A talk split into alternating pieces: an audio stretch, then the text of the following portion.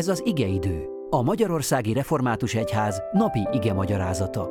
A mai bibliai ige szakaszról Faragó Csabát, a Dunaharaszti Református Gyülekezet lelki pásztorát hallják. Áldás békesség, nagy szeretettel köszöntelek, kedves testvérem, az Úr napján, vasárnap.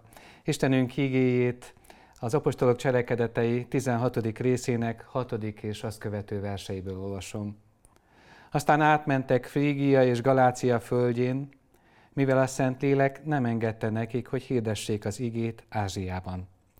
Amikor Missia felé mentek, Bitiniába próbáltak eljutni, de Jézus lelke nem engedte őket. Ezért Misszián áthaladva lementek Tróázba. Egy éjjel látomás jelent meg Pálnak. Egy makedon férfi állt előtte, és ezekkel a szavakkal kérlelte őt. Jöjj át Makedóniába, és légy segítségünkre. A látomás után nyomban igyekeztünk elmenni Makedóniába, mert megértettük, Isten odahívott minket, hogy hirdessük nekik az evangéliumot. Mindig csodálattal tekintettem és tekintek arra a földközi tenger térképre, ami a gyülekezeti termünkben van kitéve, és amin Pálapostolnak a misszió útjait szemlélhetjük meg hány ezer kilométert tett meg az apostol csupán azért, hogy Jézus Krisztusról minél több embernek bizonyságot tegyen. A mai bibliai szakaszunkat olvasva egyetlen gondolatot szeretnék kiemelni. Óriási a különbség az önmegvalósítás és a szolgálat között. Aki pedig önmegvalósításként szolgál, az az Úrnak haszontalan eszközévé válik. Pálapostól a missziói útjait nem a nyughatatlan természete miatt tette meg. Nem azért indult el, mert menekült otthonról. Nem azért volt úton, mert világot akart látni. Nem is azért szolgált fáradhatatlanul, hogy valami nagy dolgot vigyen végbe az emberiség történelmében. Ha indult, a Szentlélek indítatására indult. Ha pedig úton volt, akkor Jézus Krisztus lelkének a vezetését kérve, keresve halott előre. Ez azt jelentette, hogy bár neki is megvolt az elképzelése az útjával kapcsolatosan, mégis folyamatosan nagyon nagy érzékenységgel kereste, kutatta, tapogatta, hogy hogyan is kellene tovább menni, Isten merre vezeti őt. Így történt meg az, hogy bár ő Ázsiába akart menni, de a Szentlélek gátat szabott neki.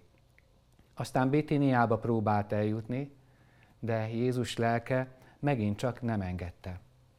Ha Pál önmagát akarta volna megvalósítani, akkor ezeket a nemeket nem fogadta volna el, vagy akár kudarcként is értékelhette volna. Akkor Pál csak azért is elment volna Ázsiába, és szolgált volna úgy, hogy arra Isten nem sok áldást adhatott volna. Pál szíve azonban telve volt az Úr iránti bizalommal. Hitte, tudta, vallotta azt, hogy Jézusnak határozott terve van vele és általa. Ha ő nemet mond, azért teszi, hogy aztán igent is mondhasson. És hogyha ő sokszor mond nemet, akkor is a végén ott lesz az ő igenje is.